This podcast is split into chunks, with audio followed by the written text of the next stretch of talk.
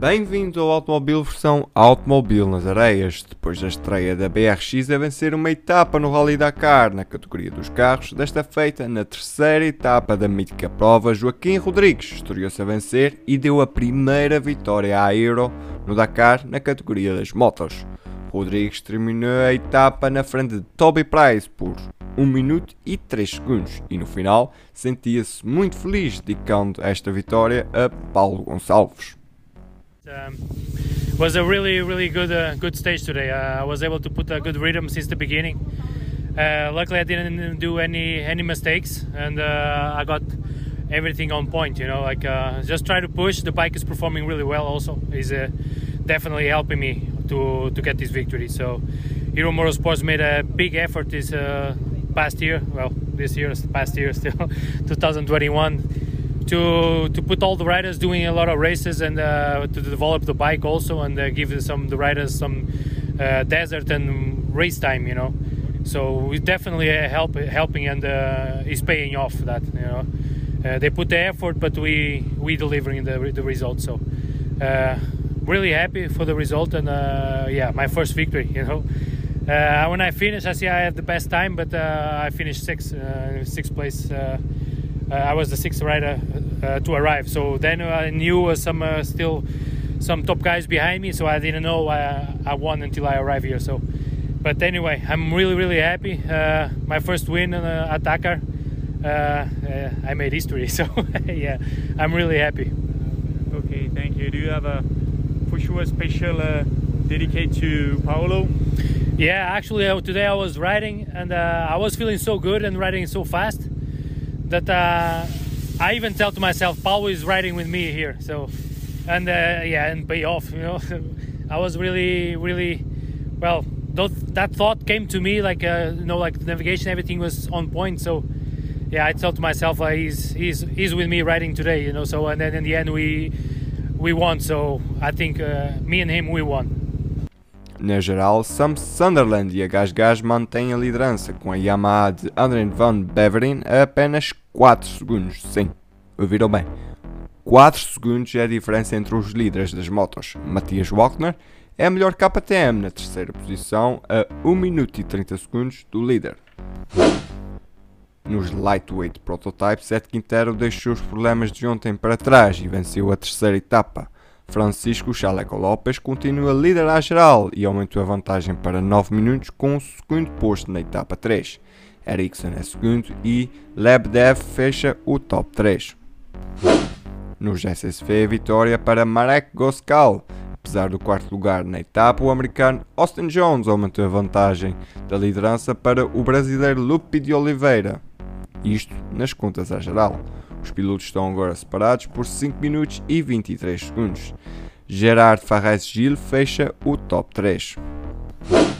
Nos quadros, Pablo Copetti venceu a terceira etapa e aproveitou a distância de Las Viadas Cancius para liderar a geral nesta categoria. O lituano, que estava a ser a surpresa nos quadros, teve um problema mecânico, acabando por ficar também preso na areia saudita. Assim, Copetti tem uma vantagem de cerca de 15 minutos para Alex Giroud e cerca de meia hora para Alexander Maximov na geral.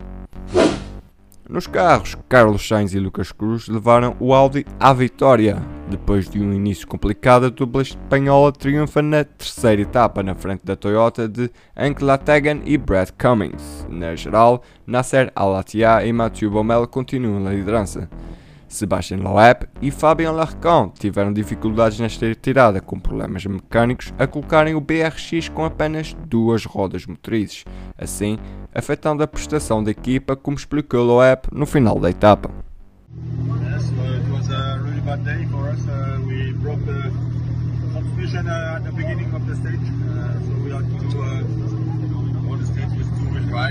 uh.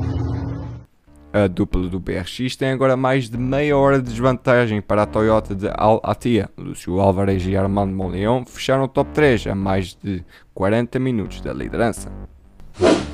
Fora da competição nas etapas, Al Attiyah foi multado pela direção da corrida por violação das regras, tendo igualmente sido aplicada uma pena suspensa de desclassificação por não ter ligado o data logger da sua Toyota. O piloto chegou ao final da etapa 2 com o dispositivo desligado Quando o delegado técnico da FIA o foi recolher, a equipa apontou que o tinha se esquecido de ligar. Assim, a Toyota 201 fica com pena suspensa um erro semelhante não será tolerado. Nos caminhões, a novela Kamaz continua a todo vapor. Dmitry Sotnikov, Askmetianov e Akhmadiev no Kamaz 500 venceram a etapa e agora contam com 11 minutos de vantagem na geral para o Kamaz 509 de Karkinov, Mokaev e Malkov. Depois de sabermos a classificação geral, vamos à rubrica do automóvel nas areias, os Tugas. Nas motos, a vitória de Joaquim Rodrigues na etapa 3 dá-lhe o 17º lugar à geral. Rui Gonçalves foi 23 na etapa, ocupando assim o lugar 42 à geral. António Maia mantém o lugar 29 à geral. Fora do top 50 à geral encontra-se Alexandre Azinhais na posição 72, Arcelo Couto está no lugar 85. Mário Patrão subiu à posição 78 e Pedro Bianchi Prata segue na posição 90. Nos carros, à hora desta gravação, Felipe Palmeiro, navegador de Benedict Vanagas, terminaram a etapa em 18º, estão em 15º geral. Paulo Fiuza, que navega vai Dotes Dala, terminaram a etapa em 21º e são 13º à geral. Miguel Barbosa e Pedro Velosa ainda não terminaram a etapa, faltam dois waypoints para chegarem ao fim. Nos SSV, à hora desta gravação, a dupla Franco ainda não terminou a etapa, mas é a melhor classificada entre os portugueses, faltando dois waypoints para o final. Luís Portela Moraes e David Megre, tal como Rui Oliveira e Fausto Motti, e a dupla Rui Carneiro e Felipe Serra também ainda não terminaram a etapa. Nos caminhões, José Martins não terminou a etapa 2, tendo terminado o dia de ontem em 36 da geral. Eu sou o David Pacheco e amanhã trago-vos mais um Automóvel nas Areias.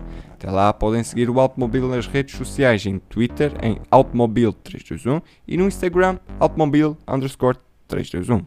Para finalizar as despedidas de hoje, ficam a cargo de Roman Grabowski e Constance Chanard, a bordo do Lada Niva.